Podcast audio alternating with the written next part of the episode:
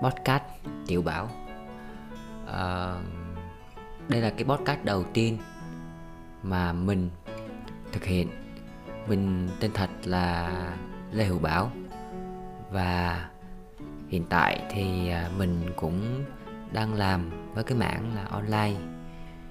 Thì hiện tại bây giờ thì mình muốn lập cái kênh podcast này để mà chia sẻ những cái kinh nghiệm sống cùng với các bạn, chia sẻ những cái vui buồn trong cuộc sống, rồi những cái cảm xúc hàng ngày mà cuộc sống nó mang lại cho chúng ta, rồi chia sẻ những ước mơ, những hoài bão mà mình à, tìm được, cũng như là à, giúp các bạn à, tìm được cái ước mơ và hoài bão của mình.